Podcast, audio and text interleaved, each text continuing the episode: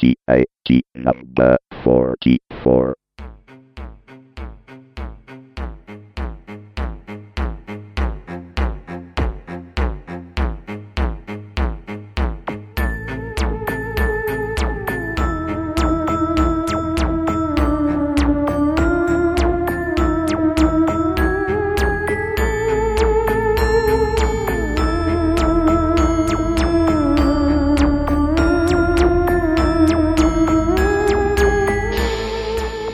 Benvenuti su Tecnica Arcana Telegrafica numero 44. Concludiamo, forse, la stagione 2009 di questo podcast con un po' di notizie off topic, ma non troppo, e molte altre novità provenienti dal mondo di internet, dell'hardware e dei computer. Quindi rimanete sintonizzati per scoprire tutto sul ritorno in salute di un vecchio amico, sullo sbarco in Italia di un libro importantissimo e come al solito molto altro ancora, tra pochissimo su Tecnica Arcana Telegrafica numero 44.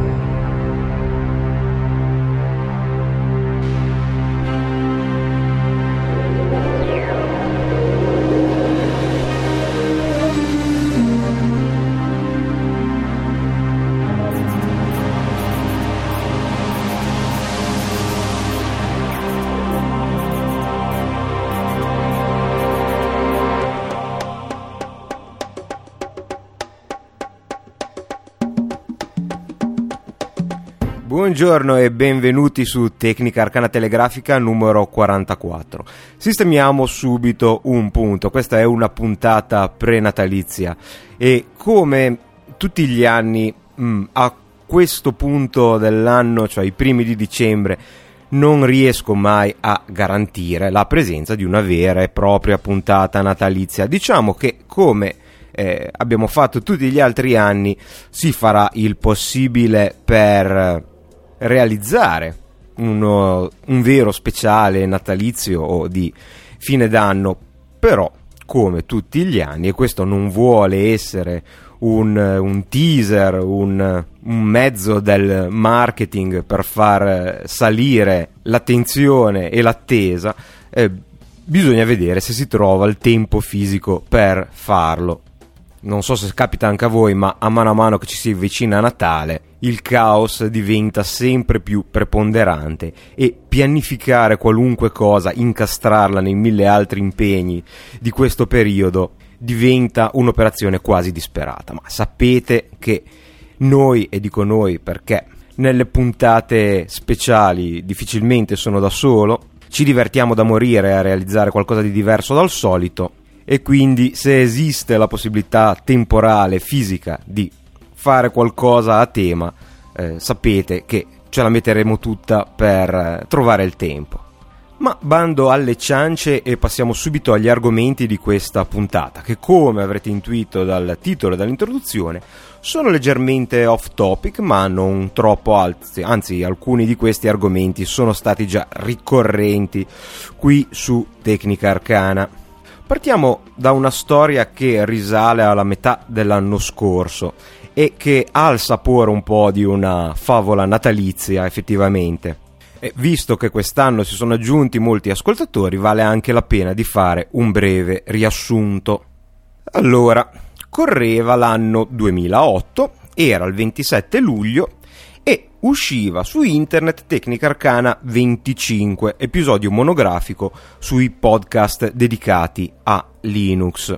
Avevo dedicato quell'episodio a un giornalista scrittore americano che stava passando un periodo veramente molto difficile, Jerry Purnell. E credevo che fosse una confessione, un racconto molto personale, in realtà scoprì che la mia affezione per Jerry Pornell era condivisa da molti di voi. Perché proprio Jerry Purnell, che in Italia non è neppure particolarmente noto, anche se ha scritto molti libri di fantascienza piuttosto noti negli Stati Uniti e una serie molto apprezzata con Larry Niven. Beh, perché eh, Jerry Purnell aveva una rubrica molto corposa sulla rivista americana Byte che arrivava in Italia nelle edicole internazionali, cioè le edicole che in qualche modo tenevano anche giornali in lingua originale, in questo caso in inglese. E la, rivi- la rubrica di Jerry Pornell che si chiamava Chaos Menor era molto particolare, soprattutto per l'epoca. Eh, Byte era un giornale estremamente tecnico e di alto livello, vi erano progetti hardware, software, recensioni spesso dedicate agli addetti ai lavori, erano i periodi dei listati per i programmi, vi erano proprio corsi di eh, programmazione per i linguaggi dell'epoca, mentre invece la rubrica di Jerry Purnell era qualcosa di completamente diverso e qualcosa di mai visto fino ad allora. Potremmo eh, considerarla quello che oggi è un blog, cioè Jerry Purnell che non era strettamente un tecnico anche se ha un background universitario straordinario, era principalmente un giornalista, era quello che si poteva immaginare essere un utente avanzato ma un utente comune, uno che per lavoro non eh, programmava o non progettava hardware e nella sua rubrica Chaos Menor raccontava la sua esperienza di utente in maniera molto molto leggibile, d'altronde era uno scrittore professionista e come raccontai all'epoca eh, io sono un po' cresciuto eh, dal punto di vista informatico leggendo quando riuscivo a trovare byte dalle mie parti questa rubrica. La sorpresa fu che questa sensazione, questa esperienza eh, all'epoca fu condivisa da molti di voi, almeno dagli ascoltatori non più giovanissimi e mi fece molto piacere, anche se il eh, motivo per cui dedicai quell'episodio a, di Tecnica Arcana a Jerry non era certo dei più felici. Infatti, eh, dopo aver perso di vista Jerry per tantissimi anni, lo ritrovai su Tweet, il podcast di Leo Laporte. Fu contemporaneamente un grande, grandissimo piacere, anche perché lo sentivo parlare per la prima volta, ma eh, purtroppo la situazione non era delle delle più semplici. Infatti a Jerry era stato eh, diagnosticato un cancro al cervello aveva la voce quasi incomprensibile a causa delle terapie per curare, per tentare di arginare l'avanzata di questa malattia e la radioterapia gli aveva veramente eh, messo fuori uso le, le, corde vocali, si sentiva che faticava moltissimo a, a parlare, aveva il respiro affannato la voce molto molto roca e quindi decisi di dedicare questo episodio eh, sperando in una pronta guarigione. In fondo avevo ritrovato quello che tra virgolette era un vecchio amico della mia adolescenza e dispiaceva molto eh, sentirlo mm, non in ottima forma. E commosso dal, dalla vostra partecipazione in questo,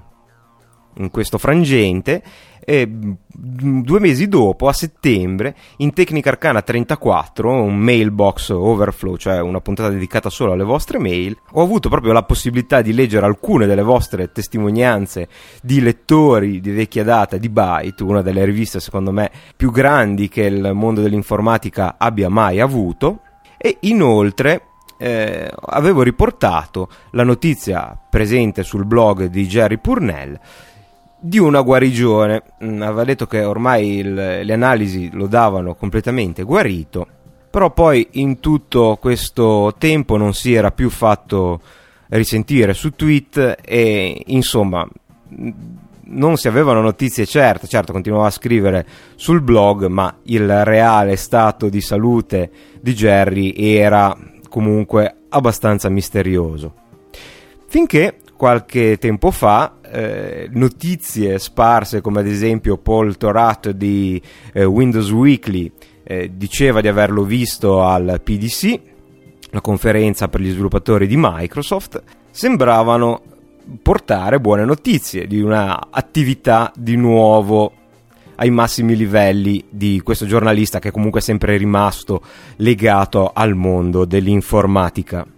Finché completamente inatteso, nella scorsa puntata di tweet, la numero 223, vi è un raggiante Leo Laporte che annuncia proprio il ritorno su tweet di Jerry Purnell, spiegando la situazione, facendo un rapido riassunto come ho fatto io in questa puntata e annunciando che finalmente, interrotta la radioterapia, la voce di Jerry era tornata quella di un tempo che, devo essere sincero, io non avevo mai ascoltato. Ed è stata un'emozione incredibile naturalmente eh, una puntata di tweet con Jerry Purnell è un uragano, si parla di fantascienza, si parla di vecchi vecchissimi computer, Z80, CPM, cose che appunto i, gli ascoltatori più navigati di tecnica arcana ricorderanno benissimo come le prime esperienze informatiche, ma non solo, naturalmente essendo uno scrittore di fantascienza molto importante Jerry è assolutamente un, una cassaforte di ricordi e di aneddoti nella storia della fantascienza. In questa puntata di tweet ha raccontato ad esempio di quando furono invitati alcuni scrittori e alcuni rappresentanti della stampa eh, alla NASA per eh, il lancio del Viking, della sonda che sarebbe poi atterrata su Marte. E quindi arrivarono al JPL, il Jet Propulsion Laboratories, e eh, Jerry Purnell era l'editor di Galaxy, ehm, di Galaxy Magazine, e però aveva anche un, uh, un, background diverso perché era il corrispondente scientifico per il National Catholic Press che aveva, come dice, una circolazione come numeri di 5 milioni di, di lettori e, e, questo di fatto lo rendeva un giornalista a tutti gli effetti, non solo uno scrittore di, fanta- di fantascienza. E insieme a lui c'era Robert Heinlein, che probabilmente conoscete, eh, anche se non siete proprio appassionati di fantascienza, come l'autore, ad esempio, di Starship Trooper, Fanteria dello Spazio dal quale è stato tratto un film piuttosto discrepante dalla storia originale, ma secondo me comunque molto bello perché sono un grande fan di Paul Verhoeven, eh, dal titolo uguale. Anne Lane era però solo uno scrittore di fantascienza nonostante avesse il badge per eh, la stampa. A un certo punto racconta Purnell qualche PR guy, e lo dice con un po' di disprezzo, si rende conto che la stanza è troppo affollata c'è troppa gente e iniziano a sbatter fuori tutte le persone che non avevano un vero e proprio eh, pass per la stampa, cioè che non erano giornalisti, iniziando proprio da Robert Lane evidentemente questo PR guy non aveva idea della leggenda quale, alla quale si stava rivolgendo. Eh, subito Jerry protesta, ma Lane, da signore, dice: Non ti preoccupare, eh, andrò a seguire l'evento nella, nella caffetteria, nel bar del JPL.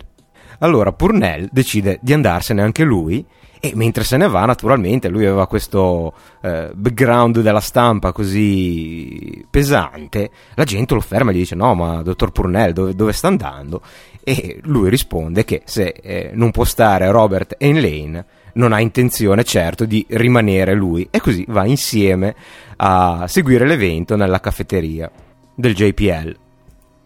Se non che, a seguito di questa migrazione di personalità verso la caffetteria, anche metà della stampa scientifica li seguì e racconta Jerry che nel momento in cui eh, successi, sub, immediatamente successivo all'atterraggio del Viking sul suolo marziano mentre il governatore faceva il suo discorso ufficiale sullo scranno della sala conferenze del JPL, in realtà metà della stampa scientifica si era riversata nella caffetteria portando registratori, macchine da presa e macchine fotografiche per sapere da Robert Lane qual era stata l'emozione, la sensazione a caldo di vedere un veicolo terrestre atterrare sul suolo marziano. E queste, se siete, come suppongo, amanti della fantascienza, sono cose che si possono sentire raccontare solo dai protagonisti. E per questo, per concludere il primo off topic di questa puntata, che vi invito ad andare sul sito di Tweet se non siete abbonati o se non lo ascoltate abitualmente ad ascoltare queste e tante altre testimonianze dal nostro buon amico Jerry Purnell dalla voce squillante e dalla salute ritrovata speriamo in forma stabile che a me ha fatto molto piacere ritrovare e sono sicuro che almeno per alcuni di voi sarà un piacere ascoltare di nuovo o scoprire per la prima volta. Bene, passiamo alla seconda notizia off topic. Guarda caso anche in, secondo, in, questo secondo argomento si parla di uno scrittore di fantascienza, ma di tutt'altro genere. Raccontavo un po' di tempo fa, però su Digitalia, non credo di averne mai accennato su Tecnica Arcana, eh, dell'emozione di aver trovato in una libreria di Genova un libro di Scott Siegler. Era però un libro in inglese nella sezione dei libri in lingua originale, importato dall'Inghilterra. Era l'edizione UK di Contagious di Scott Siegler. E perché questo libro è così particolare rispetto a qualunque libro di uno scrittore? Non noto in Italia e quindi non disponibile in, in italiano, Beh, semplicemente perché Scott Siegler ha una storia molto legata ai nuovi media, in particolar modo al mondo del podcast. Iniziò come scrittore di fantascienza per un progetto di mh, libri online, quindi di ebook, che poi non andrò mai in, in porto, e decise che piuttosto che mh, tenersi il libro nel cassetto, come fanno molti scrittori alle prime armi, armi o comunque al, eh, senza contatti con le mm, case editrici, decise di leggerlo leggerlo davanti a un microfono e realizzare dei, degli audiobook, dei pod eh, audiobook, mh, cioè dei libri poi distribuiti in podcast gratuitamente. E di fatto tutta la sua fama e poi il successo culminato appunto diventando uno scrittore di veri e propri best seller eh, nacque così, attraverso i nuovi media, il passaparola, il web 2.0 e in modo particolare la distribuzione attraverso il podcast. Quindi magari eh, se siete ascoltatori eh, saltuari che non siete poi proprio interessati alla storia di questo tipo di mezzo di comunicazione, potrebbe non dirvi nulla, ma per chi invece il, il podcasting lo vive in maniera attiva facendolo e segue da tanti anni il, il mercato, potremmo dire, è una vera e propria leggenda. Quindi non vuol dire nulla il fatto che ci sia uno dei suoi libri appunto importato dall'Inghilterra, ma è stata comunque un'emozione trovare fra i tanti autori di bestseller, i vari Stephen King, Dean Kuntz, eh, Tolkien anche Scott Siegler, l'uomo che è diventato famoso grazie al podcasting e a internet. Bene, è successa una cosa simile proprio ieri ma con una portata completamente diversa, sia per eh, la caratura e gli ideali dell'autore, eh, ma sia per il fatto che il libro questa volta era in italiano. Per farla breve, accompagnando un amico in libreria, mi giro e vedo sullo scaffale della fantascienza un libro in primo piano con un nome inconfondibile, Cory Doctorow un attimo di smarrimento dovuto anche al fatto che non riconosco il titolo di questo libro dell'autore canadese per verificare di non essere nuovamente in una sezione di libri in lingua originale. No, questa volta la cosa è diversa. Il libro si intitola X, scoprirò poi arrivata a casa che è la versione italiana del penultimo libro di Doctorow, cioè Little Brother, tradotto non si sa bene perché in italiano X ed è proprio lui,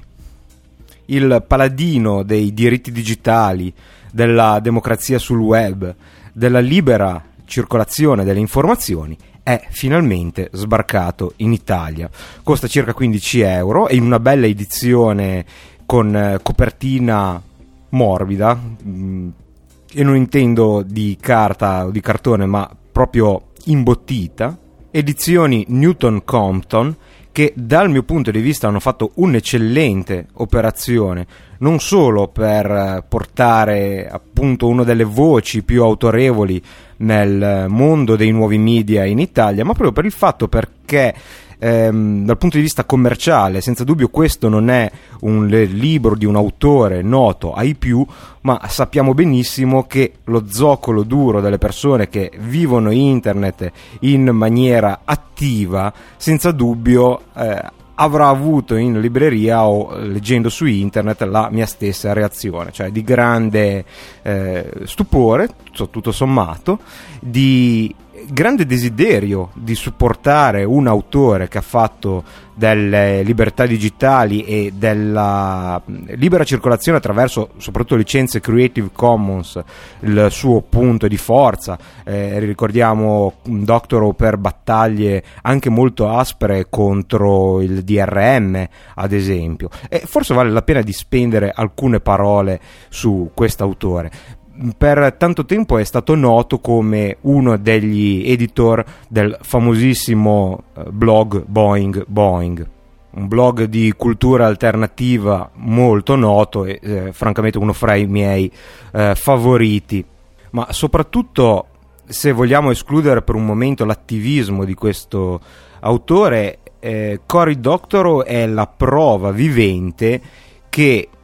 si può vivere con un modello di copyright diverso da quello attuale. Perché eh, Cory Doctorow è uno scrittore abbastanza prolifico di romanzi di fantascienza di nuovo stile, molto moderni, molto slegati dalla fantascienza classica, molti dei quali sono diventati immediatamente bestseller, nonostante e questo è un po' contraddittorio come, come termine, ma eh, mi sto ponendo nella visione tradizionale del copyright, nonostante, dicevo, eh, gran parte dei suoi lavori siano disponibili e scaricabili liberamente dal eh, suo sito Crepound. E questa è una cosa importante perché in un mondo in cui il, eh, l'editoria si dimostra essere non solo uno dei settori più complessi e più disorganizzati a livello globale, ma forse anche quella più restia ad avvicinarsi al mondo dei nuovi media. Pensiamo solo alla rivolta degli editori contro il Kindle che permetteva di leggere i, gli ebook acquistati regolarmente su questa piattaforma, che sarebbe stato, sarebbe stato un meraviglioso strumento di accessibilità eh, per le persone con problemi di vista invece eh, Amazon ha dovuto fare una parziale marcia indietro proprio perché c'era l'idea che una voce elettronica di sintesi avrebbe rovinato il mercato degli audiolibri che in America va molto forte. Invece Cory Doctorow ha dimostrato che si può essere autori di bestseller non solo eh, regalando i libri come ha fatto ad esempio Sigler ma mettendo le versioni elettroniche su internet addirittura sotto licenza Creative Commons, quindi di fatto autorizzando la libera distribuzione non eh, necessariamente vincolata allo scaricamento del sito dell'autore. Un libro Creative Commons può essere naturalmente condiviso anche con altri mezzi eh, purché si rispettino i parametri delle licenze che sappiamo possono essere molto eh, variegate, ma si può mettere ad esempio su Emule o su BitTorrent perché comunque la distribuzione solitamente è libera, anzi è sempre libera, al massimo non si possono modificare o creare lavori eh, derivati. E quindi io devo essere sincero, il libro non l'ho neanche eh, ancora letto e non ho neppure eh, mai letto niente di Cory Doctorow, ma eh, per questo tipo di personaggio eh, è un,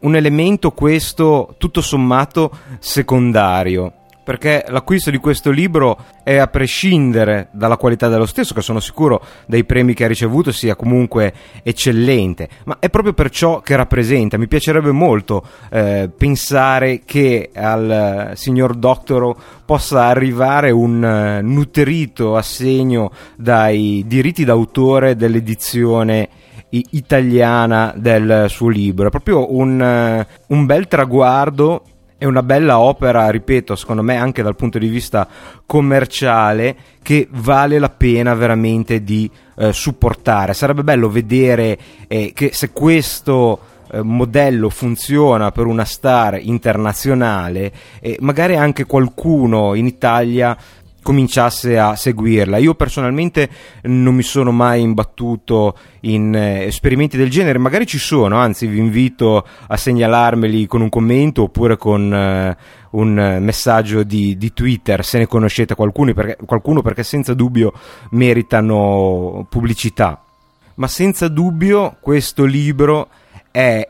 visto anche il periodo dell'anno nel quale ci apprestiamo ad entrare, il regalo di Natale, il pensierino di Natale ideale da fare a un geek o anche magari a chi non ha eh, la più pallida idea di come stia evolvendo il mondo dei diritti digitali e dei nuovi media, perché eh, anche se un libro può sembrare estraneo al mondo dei nuovi media, in realtà un libro di Doctorow non può prescindere da tutto il mondo eh, nel quale il suo autore vive e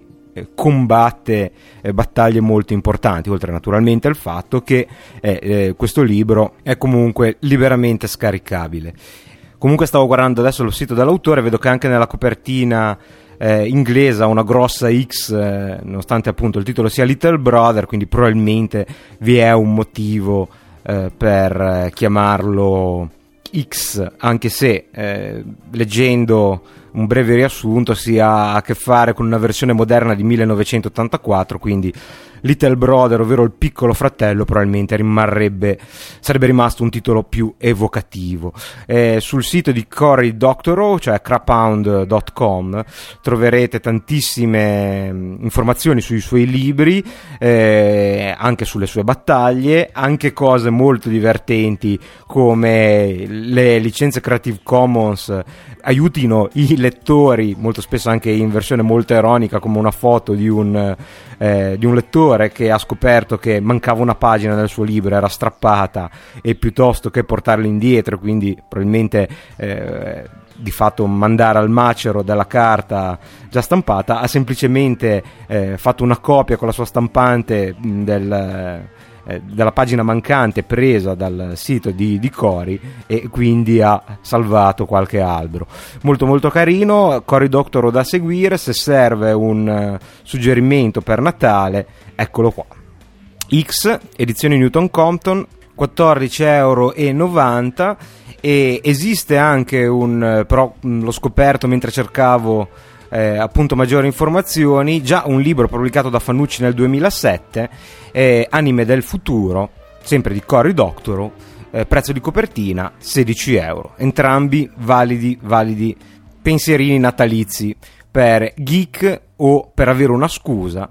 Uh, per raccontare a qualcuno che non sa nulla di, di, queste rivoluzioni qualcosa sui diritti digitali e sul mondo che cambia, almeno ci auguriamo meno appetibile senza dubbio, ma dal punto di vista della licenza potete anche regalare un bel DVD pieno dei migliori episodi di Tecnica Arcana. Mm, forse se sono i migliori basta anche un CD. Cosa dite? Un floppy? Probabilmente avete ragione. Ok, purtroppo in questa puntata non c'è rubrica dalla posta perché, come probabilmente sapete, eh, la settimana scorsa c'è stata la trasferta a Salerno per il seminario digitaliano, invitati da Massimo De Santo, professore dell'Università di Salerno, che sta ospite anche di Tecnica Arcana, ma che sicuramente eh, conoscete per Digitalia. E mi ha mandato un po' in confusione, ho dovuto, non ho avuto tempo di preparare, di cercare qualche email succosa per la posta, direi che ci ritroviamo con la rubrica usuale l'anno prossimo, ma ho ancora un paio di notizie provenienti dal mondo di internet e della tecnologia. Uno è un curioso eh, articolo apparso su Ars Technica eh, pochi giorni fa che parla di eh, net neutrality in maniera molto eh, particolare. Eh, non so se ricordate, un po' di tempo fa era, girava su, su internet nei vari blog un uh, articolo eh, che riguardava il grido di dolore delle major eh, per quanto riguardava la pirateria musicale. Era assolutamente un articolo standard, cioè scritto con i termini con i quali siamo abituati a, a leggere questo genere di cose quando provengono dalle industrie discografiche,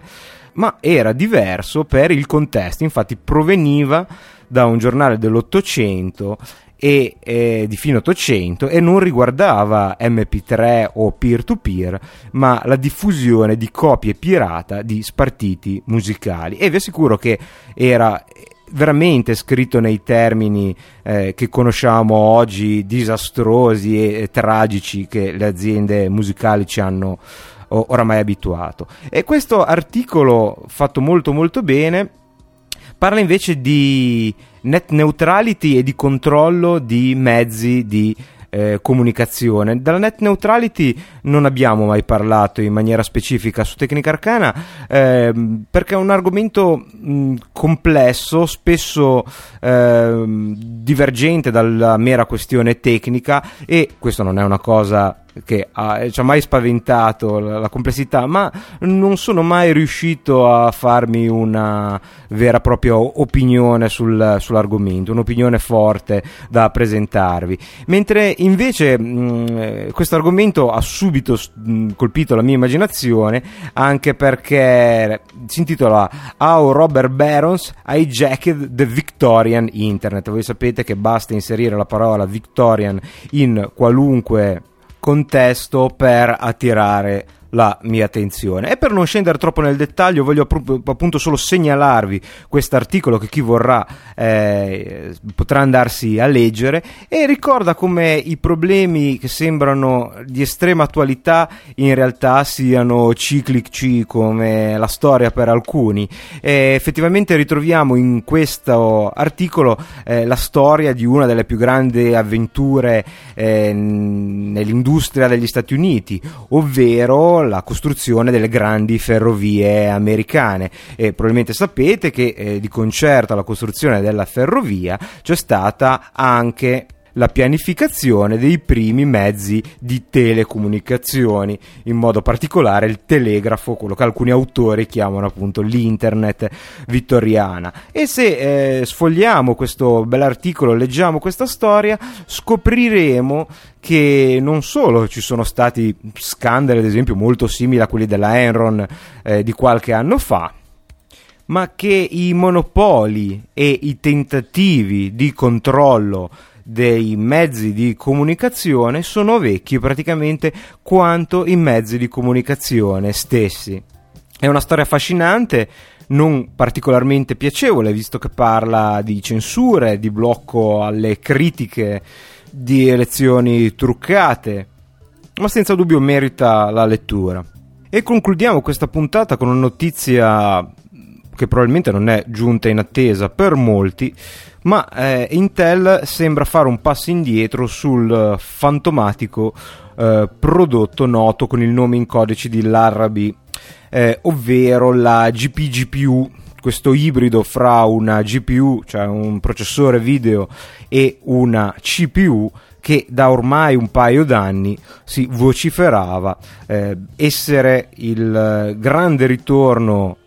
per modo di dire, di Intel nel settore del, dell'hardware grafico di alta gamma. In realtà eh, Intel non ha mai debuttato nel settore grafico d'alta gamma, eh, l'unico chip discreto che fu prodotto da Intel fu il famigerato Intel 740, qualcuno lo ricorderà probabilmente, eh, era, una, era, una, scheda video eh, del periodo eh, del Pentium 2, se non ricordo male, e doveva servire a dimostrare le capacità del bus AGP, infatti tutta la memoria delle texture era in realtà la memoria di sistema condivisa e utilizzata proprio attraverso questo bus ad alte prestazioni. Eh, servì a dimostrare che una qualsiasi scheda eh, economica con un po' di memoria locale riusciva a battere eh, agilmente questo chip, anche se poi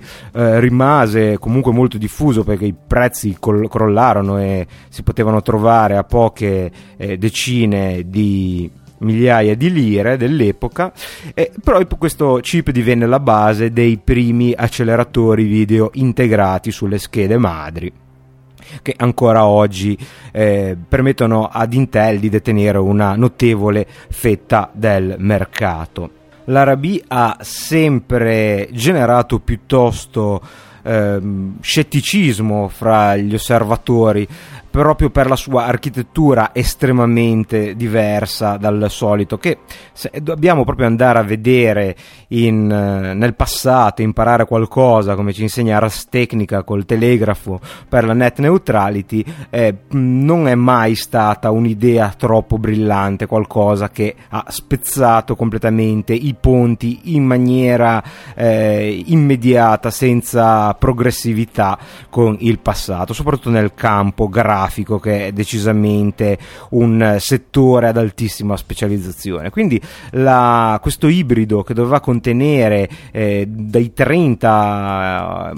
ma con la possibilità di crescere eh, core di tipo Pentium eh, associati a unità vettoriali da 512 bit doveva permettere da una parte di poter utilizzare questo chip come una tradizionale GPU ma di essere programmabile anche con eh, istruzioni x86 quindi normali istruzioni eh, utilizzate nei nostri processori permettendo quindi non solo una flessibilità cioè di uscire dai soliti OpenGL e eh, DirectX ma anche appunto appunto di poterlo utilizzare come eh, coprocessore general purpose, eh, qualcosa che mh, quando si cominciò a parlare di l'RB nel 2007 era eh, estremamente all'avanguardia e poteva suggerire la necessità di un sistema dedicato come questo per ottenere eh, certe cose. Senza dubbio ha dei vantaggi perché la possibilità comunque di programmare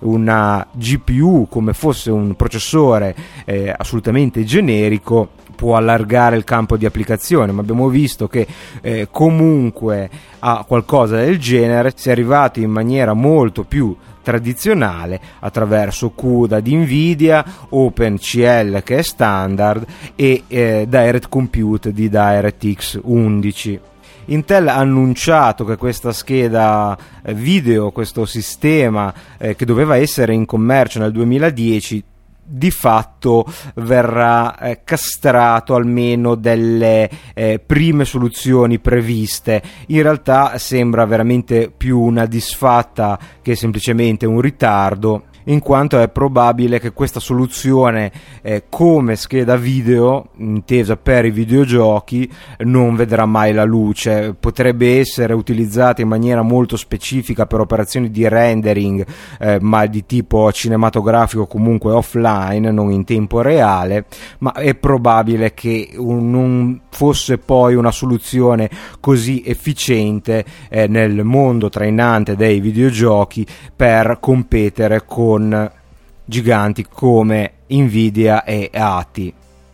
E questo in un anno in cui c'è stata una guerra abbastanza furibonda fra i due massimi produttori di schede video, eh, sia per l'introduzione per eh, DirectX 11, sia per il notevole ritardo proprio di Nvidia a, nel salire nel vagone della nuova tecnologia video e relative polemiche, ma dimostra ancora una volta quanto questo settore sia estremamente specializzato e quanto sia sbagliato considerare che in fondo una GPU è una specie di CPU e viceversa. Infatti non c'è solo Intel che fatica a entrare nel mercato eh, video di, ad alte prestazioni, ma le voci si rincorrono, le voci di tentativi poi smentiti di eh, Nvidia invece di entrare nel mercato della CPU sono altrettanto probabilmente infondate, almeno al momento. E quindi se scompare un possibile contendente sinceramente assolutamente poco credibile, almeno per questo prodotto, scompare però anche la speranza di vedere spezzato il solito duopolio del mercato video con un prodotto che effettivamente affascinava e poteva eh, far sognare prestazioni di alto livello, a meno che finché non si andava a studiare un pochettino l'architettura o a vedere i benchmark eh, preliminari che non erano veramente nulla di entusiasmante, ma qualcuno si era già fatto voli di fantasia non indifferenti, arrivando addirittura a ipotizzare che le prossime generazioni di eh, console avrebbero montato questo tipo di chipset. E parlando di architettura non standard, una notizia che girava qualche eh, settimana fa riguardava il Cell, che tutto sommato ha alcuni punti di affinità con l'RB, anche se poi la struttura è quasi invertita, nel senso che vi è un solo processore general purpose e una serie di processori vettoriali che come vedemmo nel primissimo anno di Tecnica Arcana nella guerra delle console fuori feed eh, quindi se volete cercatelo o sul sito oppure abbonatevi al feed storico del 2006, eh, permetteva di costruire una vera e propria catena di elaborazione piuttosto interessante, ma forse poi che il tempo ha um, stabilito non essere proprio l'ideale per una CPU per una console, in questo caso la PlayStation 3. E girava notizia che IBM eh, avesse interrotto lo sviluppo del processore Cell, che naturalmente non è utilizzato solo per la console di Sony, ma viene utilizzato per server, soprattutto per elaborazioni numeriche molto intense. In questo caso, però, la notizia si è rivelata una mezza bufala, in quanto eh, la cool comunicato originale parlava esclusivamente del, ehm, dell'interruzione della produzione di, eh, process- di, un, di una versione del processore Cell di altissima gamma con due core PowerPC e 32 SPI, cioè questi processori vettoriali. Per farvi un'idea, la PlayStation 3 ha, se non vado errato, eh, cioè, sicuramente ha un'unità eh, centrale PowerPC e 7 SP, questa notizia è stata riportata come la fine, la morte del fatto, eh, di fatto del Cell, mentre invece IBM ha assolutamente smentito, anzi eh, ribadisce la convinzione che eh, potrebbe essere coinvolta questa architettura per una futura PlayStation 4. Ok, direi che possiamo anche concludere qui ben inteso che eh, farò il possibile per inserire ancora un'altra puntata eh, un po' più natalizia prima della fine dell'anno. Se ciò non dovesse accadere, un abbraccio a tutti gli ascoltatori di Tecnica Arcana, eh, un buon Natale e buon anno a voi e alle vostre famiglie. Possiamo rimanere in contatto anche durante peri- il periodo di festa con i soliti mezzi, quindi email a tecnicarcana-gmail.com, su Facebook al gruppo che oramai ha, eh, si sta avvicinando pericolosamente ai 250 iscritti, continuate a iscrivervi se non vi siete ancora iscritti. E naturalmente su Twitter su, all'indirizzo twitter.com slash Carlo Becchi, anzi addirittura io credo, ma purtroppo non ne sono ancora sicuro, che il 18, il venerdì pomeriggio, sarò dalle parti di Milano. Purtroppo solo nel pomeriggio, per poi al, nella prima parte, del, nel tardo pomeriggio e nella sera eh, sarò mh, mm, impegnato. E mi, mi, era venuta la mezza idea di organizzare un aperitivo eh, di tecnica arcana, ma una cosa molto frugale, chi ha voglia di unirsi e di farlo proprio attraverso Twitter. Purtroppo al momento momento non ho notizie certe, eh, probabilmente ci sarò eh, solo metà pomeriggio, non molto in ora di aperitivo, intorno alle, da, dalle 4 alle 5 potremmo dire, e dovrei essere in zona Duomo, quindi abbastanza centrale. Eh, magari fatemelo sapere, senza prendere impegni perché o rinunciare a vostri appuntamenti perché come vi ho detto è ancora tutto molto in forse, ma se mi scrivete una mail o ancora meglio eh, pubblicate, mi mandate un messaggio attraverso Twitter, eh, al al più presto vi terrò informati. Se c'è qualcuno che fosse interessato a prenderci qualcosa in un qualunque bar eh, della, di Piazza del Duomo e eh, farci quattro chiacchiere di fine anno sugli argomenti a noi cari,